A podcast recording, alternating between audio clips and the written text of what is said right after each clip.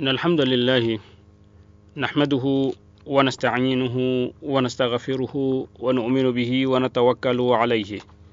ونعوذ بالله من شرور أنفسنا وسيئات أعمالنا. من يهده الله فلا مضل له ومن يضلل فلا هادي له. وأشهد أن لا إله إلا الله وحده لا شريك له. وأشهد أن محمدا عبده ورسوله. وصفيه من خلقه وخليله صلى الله عليه وعلى آله وأصحابه ومن تبعهم بإحسان إلى يوم الدين. أما بعد قال سبحانه وتعالى في كتابه الكريم بعد أعوذ بالله من الشيطان الرجيم وأعدوا لهم ما استطعتم من قوة ومن رباط الخيل. ومن رباط الخيل ترهبون به عدو الله وعدوكم وآخرين من دونهم لا تعلمهم لا تعلمونهم الله يعلمهم. من دونهم لا تعلمونهم الله يعلمهم وما تنفقوا من شيء في سبيل الله في سبيل الله يوفى إليكم يوفى إليكم وأنتم لا تظلمون. Assalamu alaikum warahmatullahi wabarakatuh. Tupo katika darsa yetu ya mwisho insha Allahu taala kuhusiana na ushindi katika Ramadhani na katika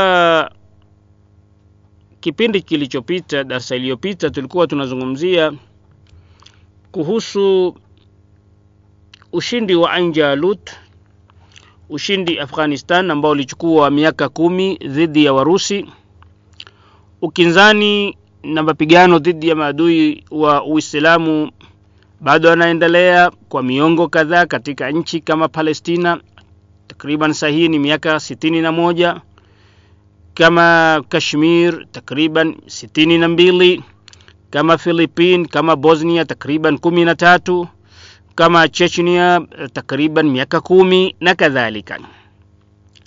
Kisha tukazungumzia ule wakati ambao waislamu kwa sababu moja au sababu nyingine na hasa kukengeuka na mafundisho ya allah subhanahu wa taala walishindwa katika vita wakati wa ramadhani tukatoa mfano wa vita vya balata shuhada ambao waislamu walikuwa ni wenye kushindwa na wakristo katika eneo la milima huko fransa tarehe moja ramadhan mwaka elfu moja mia moja mwaka mia moja na kumi na nne hijri sawia na mwaka mia saba thelathini na mbili na pia yale maafa ambayo yalipatikana mwezi wa ramadhani tarehe kumi na tano mwaka elfu moja mia nne na kumi na nne hijri sawia na tarehe ishirini na tano februari mwaka elfu moja mia tisa na tisini na nne miladi pale musallina katika masjid ya ibrahim ambayo iko al khalil huko hebron palestina walipofiatuliwa risasi na daktari baruch goldstein ambaye ni mzeyuni na musallina zaidi ya thalathini wakawa ni wenye kuuliwa na sabini na tano zaidi ya sabini na tano wakawa ni wenye kujeruhiwa. Kisha tukaingia katika hitimisho ambapo tulikuwa tunaangazia au tunahitajia kuangazia ya kwamba mabadiliko hayana budi yafanyike na mabadiliko haya yanatakiwa yawe ni yenye kufanyika sasa sio kesho kwa sababu mwanzo hatuna hakika ya kesho kama tutakuwepo hautupo na hizi ni nyakati ambazo humpitilia mwanadamu. Kuna jana ambayo imepita kuna leo ambayo tunahitajika tuitumie. Ya kuhuzunika ya jana inatakikana tu tuwe na na ile kujilalamikia ndani ya nafsi kwa sababu ya kutoweza kutumia vizuri kuitumia vizuri jana lakini tayari ishapita. Sasa inatakikana sasa hii ya leo ambayo tuko nayo tuitumie kwa njia nzuri kwa sababu hatuna hakika kama kesho tutaifikia. Na katika hali hiyo ndiyo allah subhanahu wa taala akatwambia ina allaha la yughayiru ma biqaumin hata yughayiru ma bianfusihim allah suma, hakika allah subhanahu wa taala habadili yaliyoko kwa watu mpaka wabadili wao yaliyomo nafsini mwao. Na tukasema ya kwamba katika darsa yetu ya mwisho tutaangazia ni njia gani ambazo tunaweza kuzitumia au kuzifanya ili kuhakikisha kwamba hayo ambayo tu hayo ambayo yapo au yanatakiwa kufanywa yamekuwa ni yenye kufanywa. Mwanzo jambo la kwanza ambalo ningependa kuzungumzia katika hitimisho au the way forward au uh, njia zetu sisi za kufanya ili kuelekea katika hayo yaliyomema ni kwamba ni lazima tuwe na malezi ya kimwili التربية التربية الجنسية التربية الجسمية عفوا malezi ya kimwili yani mwili lazima ulelewe katika njia ambayo ni kabambe njia ambayo ni mzuri njia ambayo ni ya sawa na malezi ya mwili kama huyu yana, kama huu wetu kila mmoja ambao ako nao lazima uwe utakuwa umefungamanishwa na lishe bora na vinywaji ambavyo ni halali na mazoezi na mambo mengine ambayo yatafanya mwili uwe uko sawa sawa. Kwa hivyo ni lazima miili hii kuweza kuijenga ni lazima tuwe kutakuwa na lishe bora na lishe bora ni ile lishe ambayo imeambiwa ni halali na uislamu.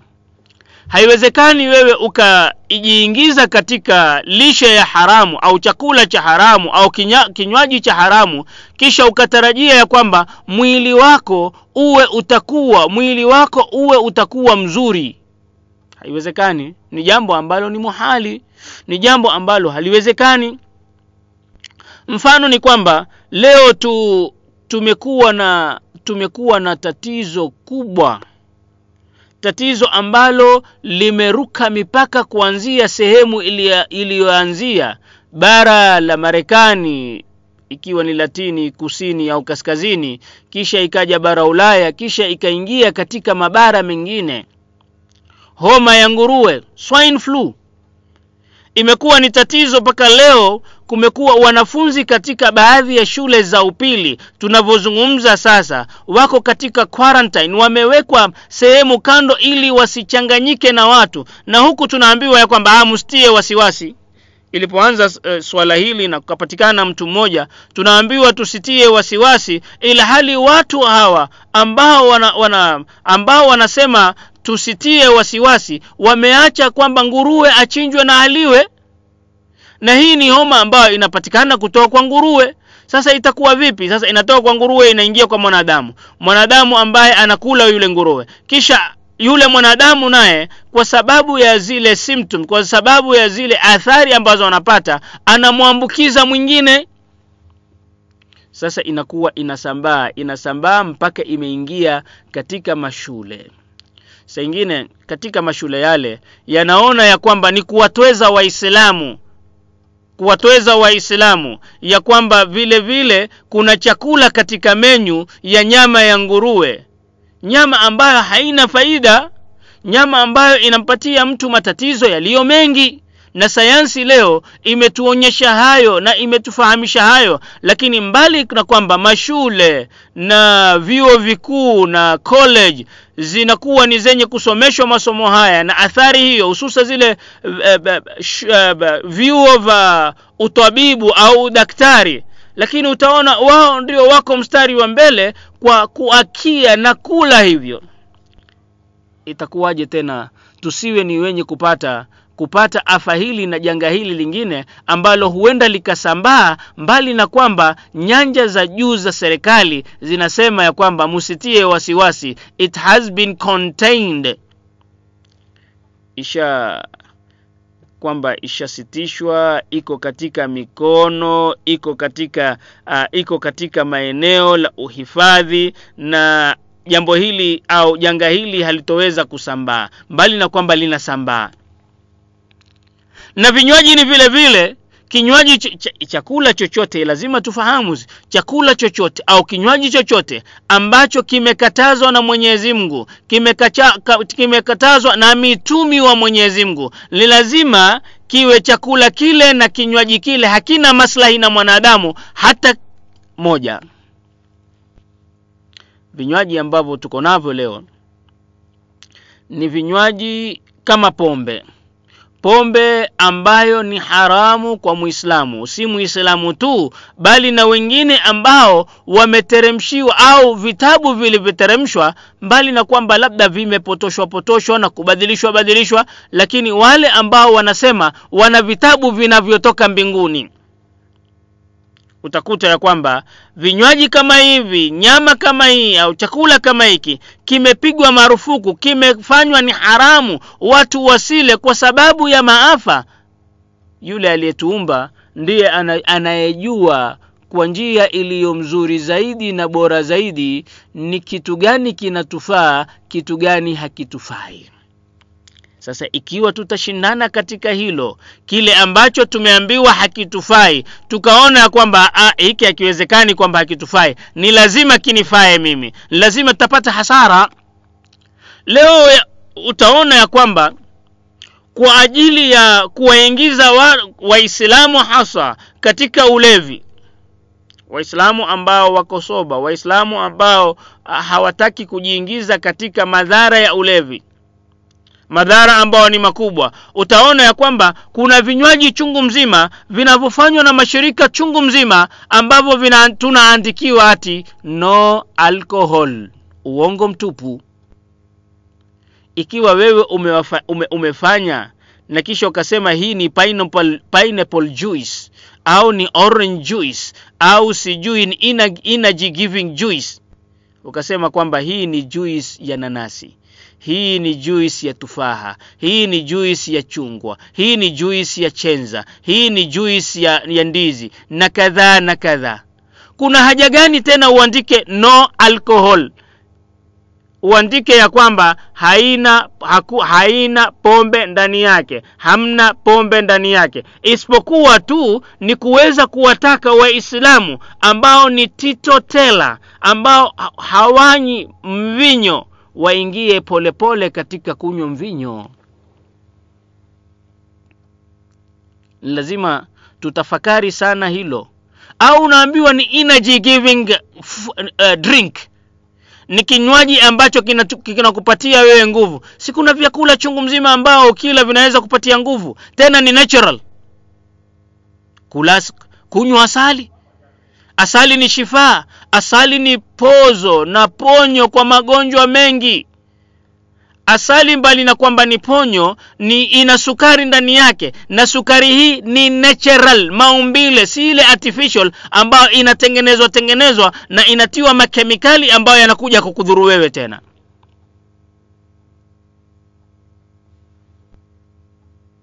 Kula tende. Tende ndani yake kuna kuna carbohydrate ndani yake kuna glucose. Ndani yake kuna fructose, zote hizi ni energy giving. Tena instant ya mara moja. Ni chakula ambacho ni balanced diet.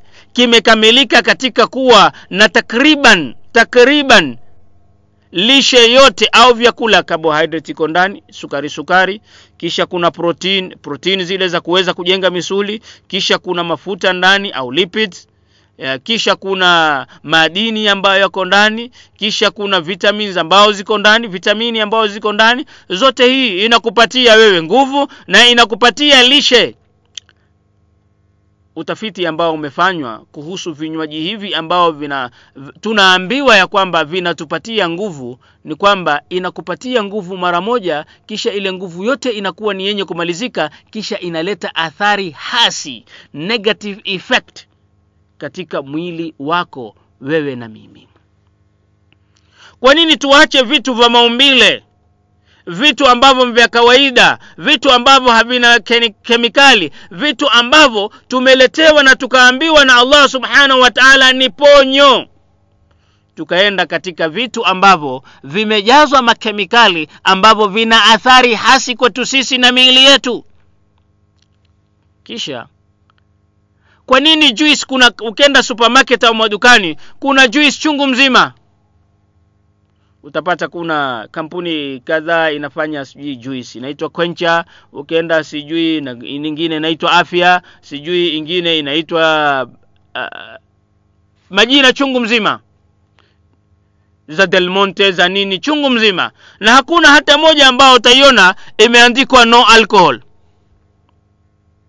Sema ni juisi sasa vipi itakuwaje? Kuna baadhi ya vinywaji takriban aina tatu ambao vinaandika katika kila kinywaji ya kwamba no alcohol hakuna mvinyo no alcohol hakuna pombe no alcohol hakuna pombe. Vipi? Kwa nini? Hii inatakikana impelekee muislamu wa kawaida muislamu ambaye anatumia akili yake ya kwamba hapa bwana kuna kuna question mark kuna alama ya kuuliza na ikiwa kuna alama ya, ku, ya kuuliza tayari hapa kuna shubha tayari hapa kuna shaka. Na ikiwa kuna shaka mtume muhammad salllahu alaihi wasallam anatuelekeza na anatunasihi na anatuambia ya kwamba da ma yaribuka ila ma la yuribuka.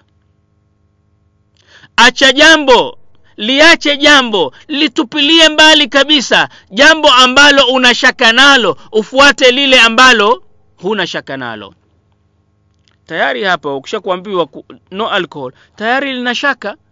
Ni kama nakumbuka katika miaka ya themanini au mwanzo mwanzo wa miaka tisini katika supermarket moja kule uh, sehemu za uharabuni kulipatikana samaki ambao walikuwa wanatoka australia samaki hawa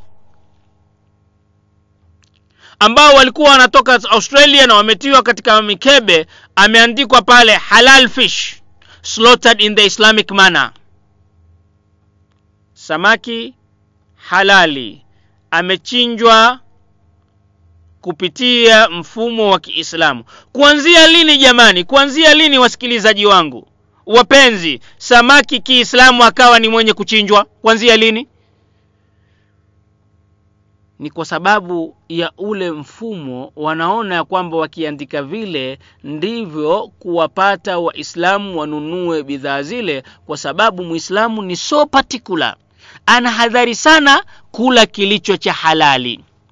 Sasa hii ni ni kuwavutia waislamu waingie katika madhambi waingie katika pombe through back door kwa mlango wa nyuma yani kwa kuwaandikia ati no alcohol.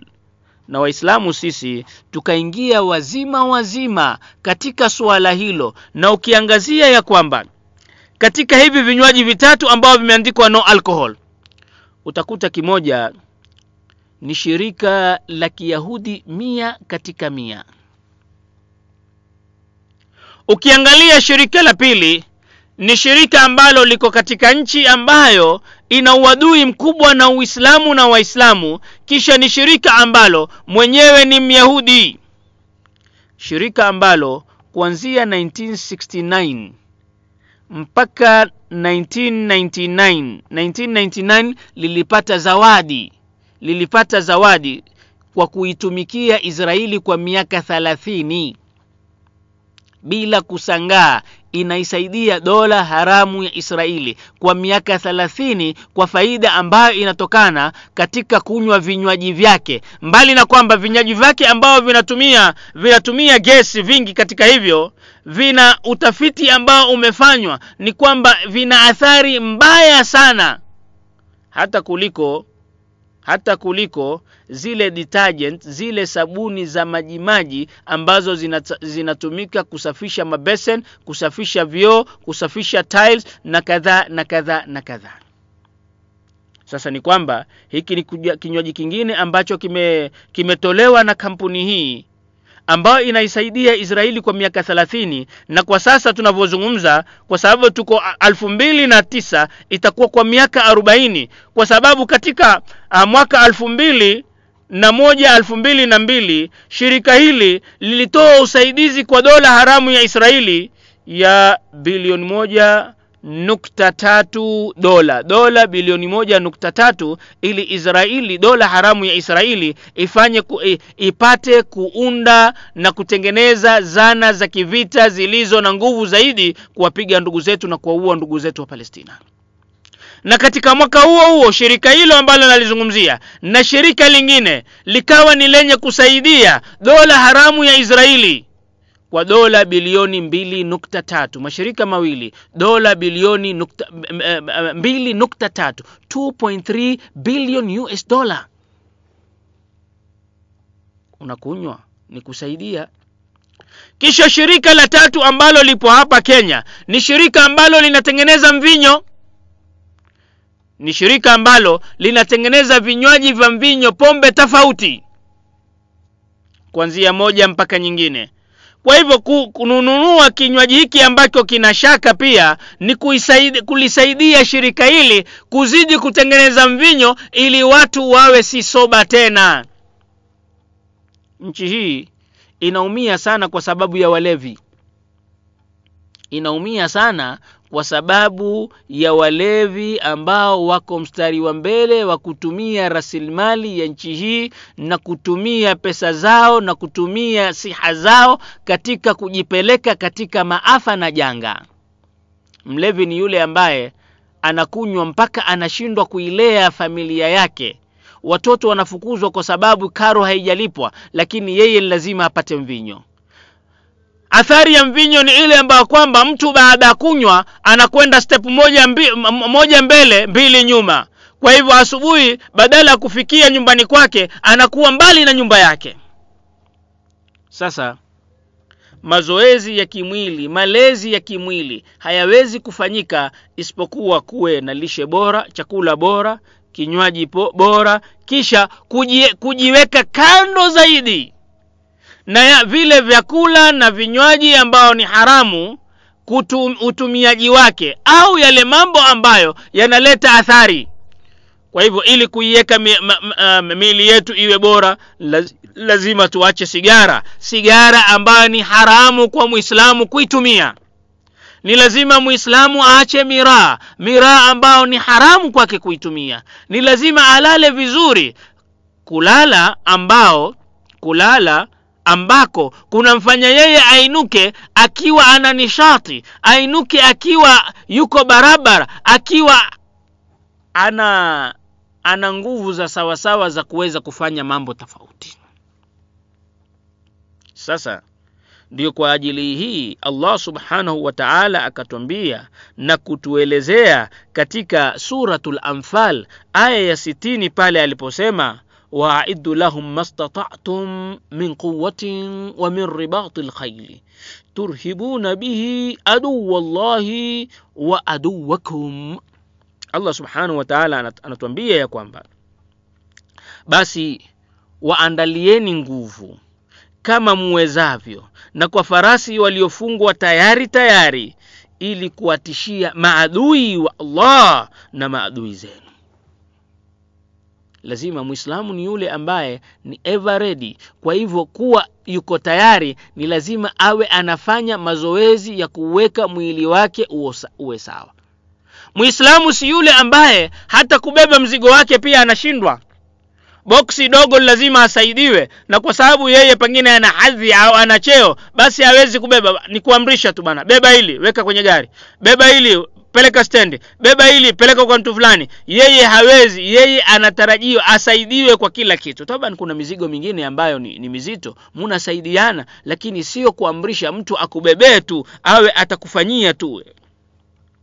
Na ndiyo mtumi mtumi wa allah mtumi muhammad salllahu alaihi wasallam anatuambia ya kwamba almuminu lqawiy almuminu lqawiy khairun واحب الى الله من المؤمن من المؤمن الضعيف وفي كل خير Allah subhanahu mtume Muhammad sallallahu alaihi wasallam katika hadithi hii ya Muslim, hadithi ambayo unaweza kuipata kwa rahisi katika kitabu cha Riyadhus Salihin na mlango wa kwanza, mlango wa nia. Mtume Muhammad sallallahu alaihi wasallam anatuambia almu'minu alqawi, muumini mwenye nguvu, muumini aliye na nguvu khairun wa ahabu ila llahi ni bora na anapendwa zaidi na allah. Min almumini ldhaif kuliko muumini ambaye ni mnyonge kuliko muumini ambaye ni dhaifu wa fi kullin khair. Na kila mmoja ana kheri hasan hasan bin thabit radiallahu anhu alikuwa si mzuri katika masala ya vita.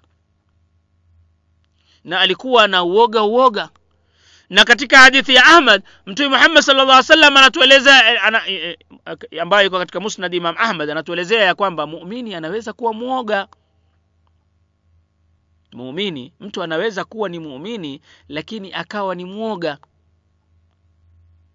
sasa uoga huu haumtoi yeye. Huu ni udhaifu lakini hamtoi yeye katika imani ndio mtume muhammad salllah alih wa sallam akatuambia kila mmoja ana kheri yake. Ndio hasan bin thabit alikuwa simweza katika masala ya vita si mzuri katika masala ya vita lakini mwachie uwanja wa ushairi katika kumtetea mtume muhammad salllahu alaihi wasallam. Alikuwa mstari wa mbele. Alikuwa ni mshairi wa mtume muhammad salllahu alehi wasallam aliyekuwa akitunga mashairi kumdefend kumhami mtume muhammad sala lla sallam na zile tuhma ambazo zilikuwa zinafanywa na makafiri katika njia ya ushairi. Abdullah bin rawaha masha allah alikuwa ni mshairi lakini alikuwa pia ni mujahid. Kwa hivyo kila mmoja kila mmoja ana nyanja yake. Kwa hivyo katika nyanja hii ya kwamba muumini ambaye ana nguvu ni bora zaidi kwa sababu nguvu nguzo takriban zote nne katika tano za uislamu zinahitajia nguvu. Swala inahitajia nguvu inahitajia kusimama na saa ingine ikiwa ni ya sunna ya tahajud kisimamo kilicho kirefu. Ikiwa si muweza ni dhaifu lazima uta, utakuwa ni mwenye kukaa kwa sababu huna nguvu ya kuweza kusimama inavyohitajika zakaa inahitajia nguvu ya kuweza kufanya kazi. Upate taufiki ya allah subhanahu wa taala uwe utaendelea pole pole mpaka ifike wakati ya kwamba unaweza kutoa zaka. Hija inahitaji nguvu kwa sababu mambo mengi ni ya nguvu nguvu. Tawafa mara saba kusai mara saba beina jabali ya swafa na marwa uh, na mengineyo uh, zile zahma za kutembea kuanzia uh, mina mpaka sehemu kadha arafa mpaka sehemu kadha maka sehemu kadha inahitajia pia nguvu. Na pia funga funga inahitajia nguvu. Asiyam ambayo karibuni tumetoka katika isiyam inahitajia nguvu na ndiyo mgonjwa akawa ni mwenye kupatiwa nafasi na fursa ya kutofunga kulipa baada akiwa mzima na nguvu zake. Na ndiyo utaona ya kwamba katika masala haya ya mazoezi ya kimwili hata wanawake nao hawakuachwa nyuma. Katika masala haya ya kujiweka katika hali ya maandalizi na mazoezi. Wakati mmoja nana aisha bibi aisha radiallahu anha wa ardah alishindana mbio na mtumi salllahu alaihi wasallam naye akashinda. Bibi aisha mkewe mtume muhammad sallallahu alehi wasallam walikuwa nje ya mji sasa wakashindana mbio. Na mtume muhammad sallallahu alaihi wasallam akashindwa na nana aisha akawa ni mwenye kuwa na furaha sana. Kila wakati anamkumbusha mtume muhammad sallallahu alih wasallam bana limekushinda. Hadithi ambayo imenukuliwa na imam ahmad na imam abu daud na wakati mwingine walipokuwa nje tena mtume muhammad saa salam wakati huu akamwambia tushindane mbio wakashindana mbio na mtume muhammad salllahu alaihi wasallam akawa ni mwenye kushinda na wakati huo akawa anamwambia sasa one, one. tuko draw sasa tuko sare moja kwa moja hapo na aisha naye akaanza kusingizia kwamba mtume sala salam alinishinda kwa sababu mimi nili, niliengeza mwili nili put on weight. Nikawa ni mzito. Lakini wakati ule nilimshinda. Kumaanisha ya kwamba ni mazoezi na tumezungumzia kuhusu vita vya uhud ambapo masahaba wa kike masahaba wa kike katika vita wa Uhud kama Nasiba au Nusaiba Nusaiba binti Kaab alikuwa mstari wa mbele wa kumkinga Mtume Muhammad sallallahu alaihi wasallam asiwe ni mwenye kupigwa na silaha, akawa mstari wa mbele kabisa, mstari wa mbele kuonyesha ya kwamba mazoezi yale yaliweza kuwaweka wao katika hali iliyo barabara hata kuweza kushika silaha na kupigana na wasiokuwa waislamu au makafiri ambao walikuwa na uadui mkubwa na waislamu hasa mtume muhammad sallallahu alaihi wasallam. Pia tunaelezewa ya kwamba wao ndio waliochukua majeruhi kutoka uhud mpaka madina kuonyesha walikuwa physically fit walikuwa wako barabara kimwili ili wasiwe ni wenye kushindwa na majukumu hayo. Hivyo ni muhimu sana kwetu sisi kuweza kuwalea watoto wetu na kuweza kujilea sisi na matayarisho hayo ya mwanzo. Jambo la pili malezi ya kiroho tarbia arruhiya malezi yetu ya kiroho. Mazoezi ya kiroho. Ni muhimu sana. Ni muhimu sana kwa waislamu kujitolea mhanga kwa ajili ya kuzisafisha nyoyo zao. Tazkiyatun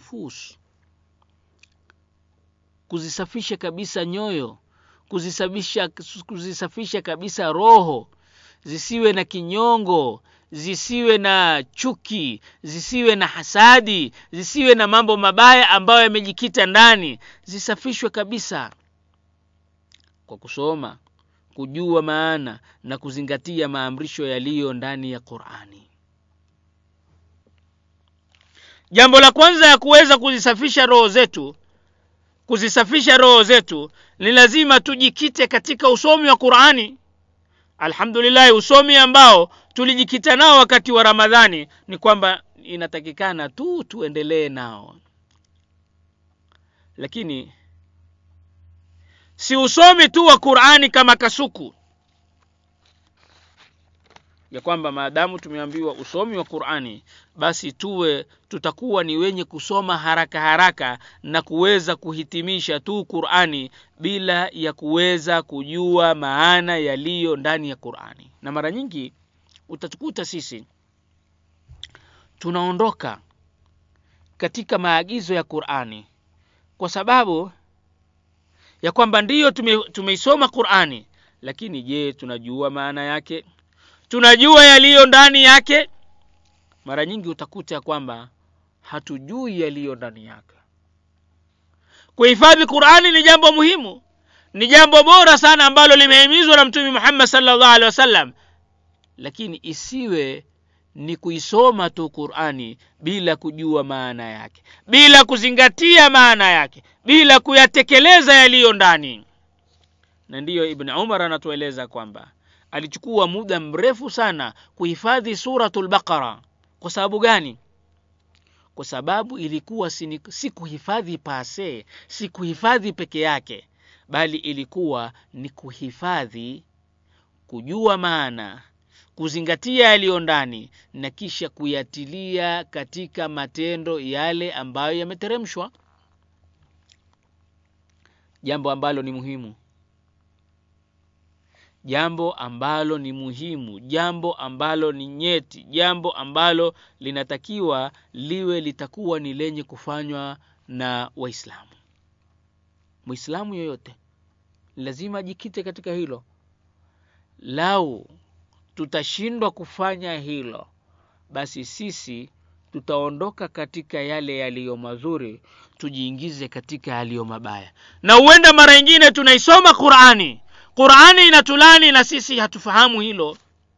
Hatufahamu kwa nini hatufahamu? Kwa sababu qurani inakwambia inakwambia wala taqarabu zina usikaribie zina.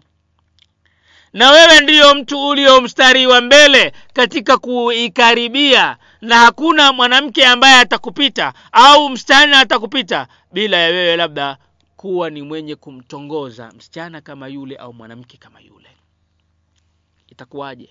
Itakwendaje? Ita ni jambo ambalo ni jambo ambalo muhimu sana.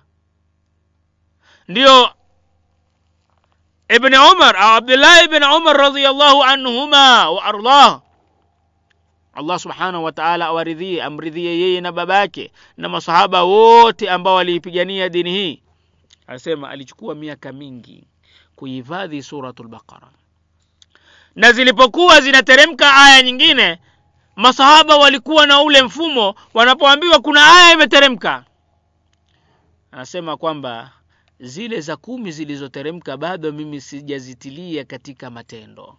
Vipi nitachukua aya nyingine? Kwa hivyo wakachukua muda mrefu. Na mtume muhammad salllahu alaihi wasallam akhlaq zake tabia zake maadili yake yalikuwa ni alquran.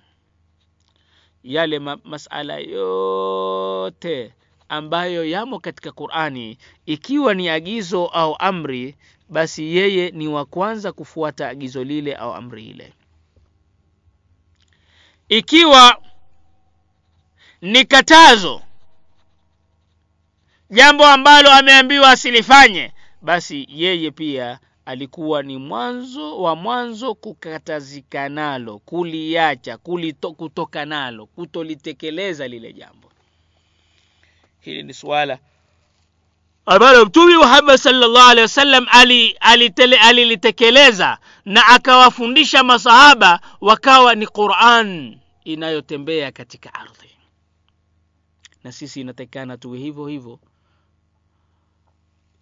Kufanya hayo ambayo yameamrishwa katika qurani na yamekatazwa yaliyokatazwa katika qurani ni kutuweka sisi tuwe ni rua za njema tuwe ni kielelezo kizuri kwa waislamu na wasiokuwa waislamu waone ya kwamba mtu huyu yeye ni tofauti kabisa na watu wengine. Kwani huu mtu huyu anatoka wapi anatoka from outer space anatoka katika sayari nyingine anatoka katika wingu mwingine anatoka katika mbingu mingine au vipi? Ni jambo ambalo ni muhimu si hilo tu bali na kushikamana barabara na sunna za bwana mtumi muhammad salllahu alaihi wasallam ni jambo ambalo ni muhimu sana kwa watu kwa watu kufuata sunna za mtumi muhammad salllahu alaihi wasallam. Na yule ambaye atafuata sunna hizo basi atakuwa katika katika sehemu au katika uh, katika mahali ambapo ni pazuri kabisa. Kwa sababu mtume muhammad salllahu alaihi wasallam anatuambia ya kwamba kila mmoja katika umma wangu ataingia peponi kisha akasema illa man aba isipokuwa mwenye kukataa. Akaulizwa waman yaba ya rasulllah ni nani atakayekataa kuingia peponi ewe mjumbe wa allah? Hapo akawa ni mwenye kusema man ataani dakhala ljanna waman asani fakad aba yeyote ambaye atanitii mimi ataani dakhala ljanna hoyo ataingia peponi. Waman asani na yeyote ambaye ataniasi mimi atakwenda kinyume na maagizo na mafundisho yangu basi huyo amekataa kabisa kuingia peponi. Tusiwe ni miongoni mwa wale waislamu ambao wanakataa ambao wanakataa kuingia peponi mbali na kwamba mtume muhammad salllah alehi wasallam anatwambia na yeye ma yantiku anil hawa hazungumzi kwa matamanio ya nafsi yake in huwa illa wahyun yuha lolote analozungumza inakuwa ni wahyi kutoka kwa allah subhanahu wa taala.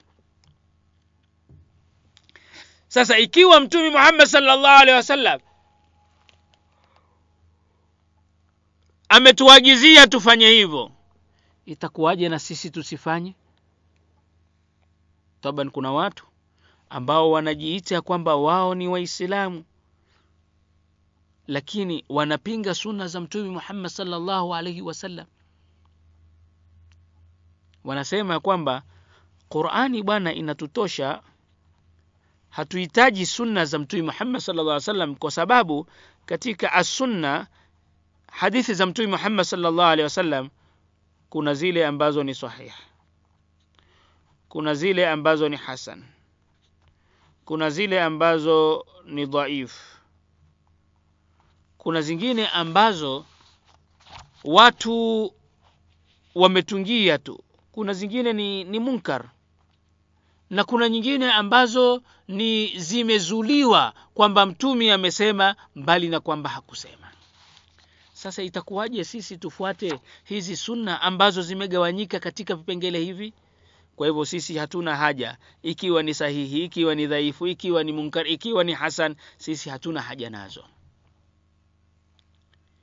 hili ni suala ambalo kwa wenye kuamini hivyo misplaced wamepotea kabisa wameshindwa kuelewea kuelewa umuhimu wa sunna katika maisha ya mwislamu ikiwa tutasema hivyo basi pia swala tutaziacha. Ikiwa tutasema hivyo swala pia tutaziacha. Kwa sababu au tutaziswali lakini tutaziswali nyakati gani? Taban qurani imetuagizia tuswali nyakati tano katika aya tofauti.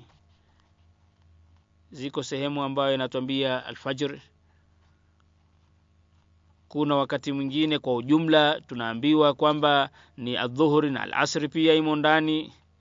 Kisha kuna almaghrib na kwa ujumla wake almaghrib na alisha zipo ndani lakini hizi swala hawa ambao wameegemea ya kwamba tufuate qurani peke yake kwa nini swala alfajiri anaswali rakaa mbili?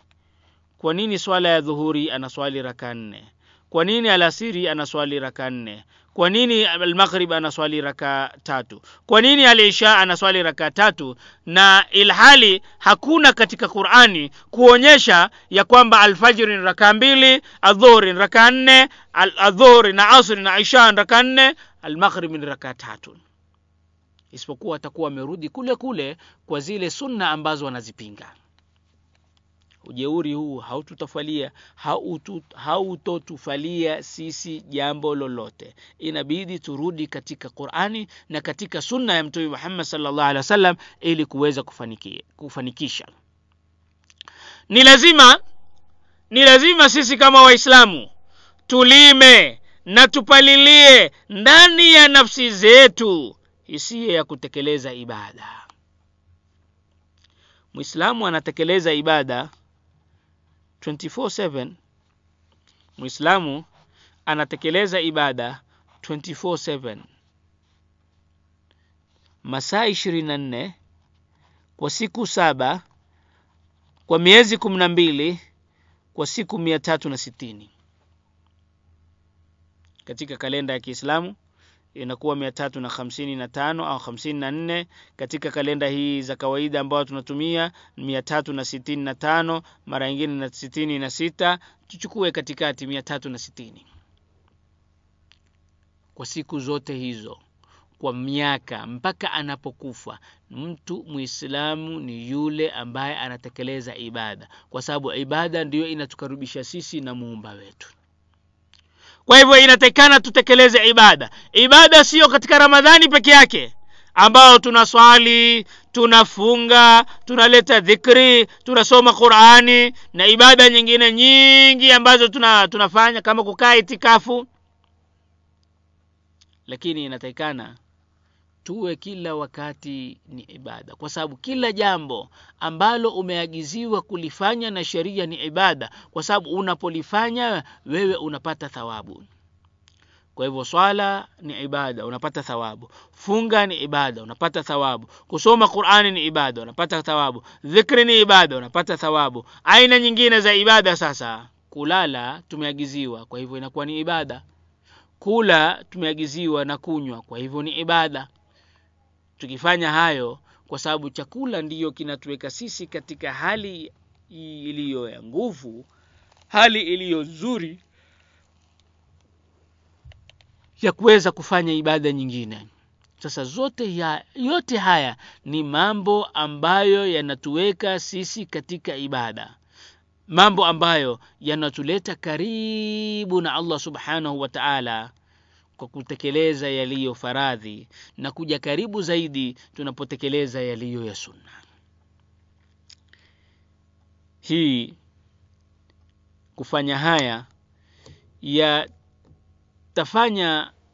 nyoyo zetu zitakasike na roho zetu ziwe safi. Jambo hili linatakiwa tulipatie umuhimu mkubwa kabisa malezi ya kiroho jinsi gani tunaweza kuzilea na kuzizoweza roho zetu na nafsi zetu katika kutekeleza yaliyo mazuri na kuacha yaliyo mabaya. Swala lingine ni malezi ya kiakili. Muislamu ni yule ambaye anailea akili yake katika njia iliyo barabara njia iliyo mzuri kabisa. Lazima tuilee lazima tuizoeze akili.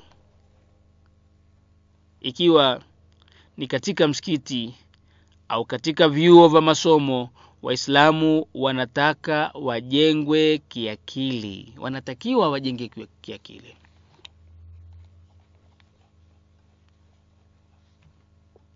akili ambayo itakuwa sharp. Akili ambayo itakuwa iko katika ule ubarabara. Iko sawa kabisa. Tujenge tuzijenge akili zetu. Kwa sababu katika kuzijenga akili hizi ndiyo tunakuwa sisi ni vigumu kutekwa kiakili. Leo waislamu tunatekwa kiakili mara moja na tunapayuka mambo mengi dhidi ya waislamu. Kwa sababu ya kulishwa chakula ambacho kawaida unakula na chakula unachokula wewe unayakini kwa uhalali wake au haramu wake unakwenda kulishwa chakula ambacho hujui uhalali wake. Unakwenda kulishwa ma hot unakwenda kulishwa mapiza hujui ya mapiza aina gani unakwenda kulishwa kunyishwa vinywaji ambavyo huvijui ni vinywaji aina gani. Sidhani ya kwamba waislamu na hasa wale ambao wanatakiwa wawe mstari wa mbele kwa sababu wao ndio wanalea watoto katika madarasa katika vyuo. Kisha wawe wako mstari wa mbele wa kupayuka mambo dhidi ya waislamu kwa sababu ya msaada mdogo tu. Msaada ambao hauendi haurudi. Msaada ambao leo kesho utakuwa haupo tena umemalizika. Msaada ambao unakuja wakati wa ramadhani peke yake. Wakaanza kubayuka dhidi ya waislamu wengine. Au wengine ni viongozi katika taasisi. Taasisi za kiislamu. Ni wakubwa katika taasisi katika vyama vya kiislamu ambao wanatakikana wao wawe mstari wa mbele wa kujua rafiki yangu ni yupi adui yangu ni yupi. Je adui kwa kunifadhili kidogo anaweza kuwa rafiki? Je adui kwa sababu ya kunifadhili ninaweza kutoa siri ambazo ziko katika uh, siri za udhaifu wetu na siri kadhaa kumpatia huyu adui ili atumie dhidi yangu na dhidi ya ndugu yangu kwa sababu leo unaweza kupayuka wewe. Ndugu yako akashikwa na wewe ukafurahi kwa sababu ya ndugu yako huyu kushikwa. Lakini huenda kesho ukashikwa wewe kwa sababu kuna mtu ambaye alikula na kiongozi iftar na kiongozi wakati wa utawala wake Marekani katika miaka minane iliyopita, kiongozi ambaye ni maarufu, kiongozi ambaye alikuwa mstari wa mbele wa kuwaua ndugu zetu Iraq na Afghanistan na sehemu nyingineyo, akawa yuko pale katika iftar iliyoandaliwa katika ikulu White House, lakini baada ya muda akawa huyu huyu ni mwenye kushikwa kwa kisingizio cha ugaidi. Sasa ni lipi ambalo litakufanya wewe usishikwe kwa sababu ni gaidi? Kwa sababu Muislamu yoyote hata ukakata ndevu, hata ukaweka nguo yako, kanzu yako, suruali yako ikawa ndefu, ukaacha masharubu, ukajifanya wewe mavazi yako ni, ya, ni sawa sawa na wale, hutaki kuvaa vazi lingine kwa sababu wewe unaenda nchi ambayo inatizama ya kwamba ni nchi iliyoendelea. Maadamu ni mwislamu basi wewe unaweza tu siku moja au siku nyingine, wewe msaliti tu ndugu yako, wewe fanya khiana tu, lakini huenda siku moja ukashikwa wewe kwa tuhuma hizo hizo. Taban, kama Waislamu hatuwezi kufurahi mwislamu yoyote ana, ana, ana, anaposhikwa, mbali na zile tofauti ambazo tuko nazo ni lazima tuwe tutasaidiana, tutateteana. Sasa ikawa mtu anapayuka mambo hayo kwa sababu tu ya fadhila ndogo ya siku moja ya mwezi mmoja, ambao mwezi ule utapita, unangojea mpaka mwakani tena, hujui kama utafika upate tena fadhila kama ile.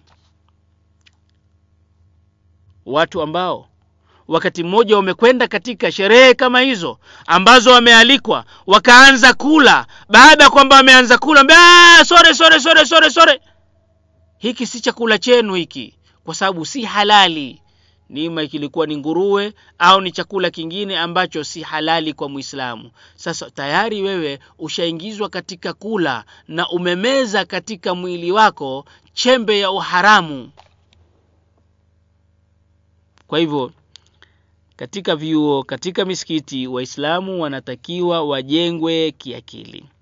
Akili zao zinatakiwa zifunguliwe na masikio yao yatolewe taka na uchafu. Hili litawaimarisha na wao kuweza kutathmini mambo yanavyoendelea kwa miono na muono wa Kiislamu. Mambo yanavyoendelea ikiwa ni Somalia, mambo yanaendelea ikiwa ni Iraq, mambo yanavyoendelewa ikiwa ni Sudan, mambo yanavyoendelea ikiwa ni uh, ikiwa ni Palestina, ikiwa ni Kashmir, ikiwa ni chechnia ikiwa ni sehemu nyingine yote ya Waislamu au wasiokuwa Waislamu. Ni muhimu kuwa na programu na durus ambazo zitamlenga Muislamu pamoja na changamoto aina zote zinazomkumba katika ulimwengu huu wa utandawazi, katika ulimwengu huu wa ulimwengushi. Hizi halakat za taalimu zinawaimarisha Waislamu katika dini yao pamoja na akili zao. Inatakikana Muislamu tuwe ni wenye kusoma vitabu tofauti ambavyo vitatuweka sisi katika hali iliyo nzuri iliyo bora. Lazima sisi vitabu ambavyo tunatakiwa tu, tuzisome ili kuondoa ule udhaifu ni Qur'ani pamoja na tafsiri yake, hadithi pamoja na tafsiri zake, sira, aqida, fiqhi, mambo yanavyojiri wakati huu, yani yanavyoendelea katika wakati huu, kutazama dini na madhehebu madhehebu au madhehebu mengine pamoja na kuangalia zile itikadi na harakati zilizo dhidi pamoja na kuwa na uadui mkubwa na Uislamu na kadhalika.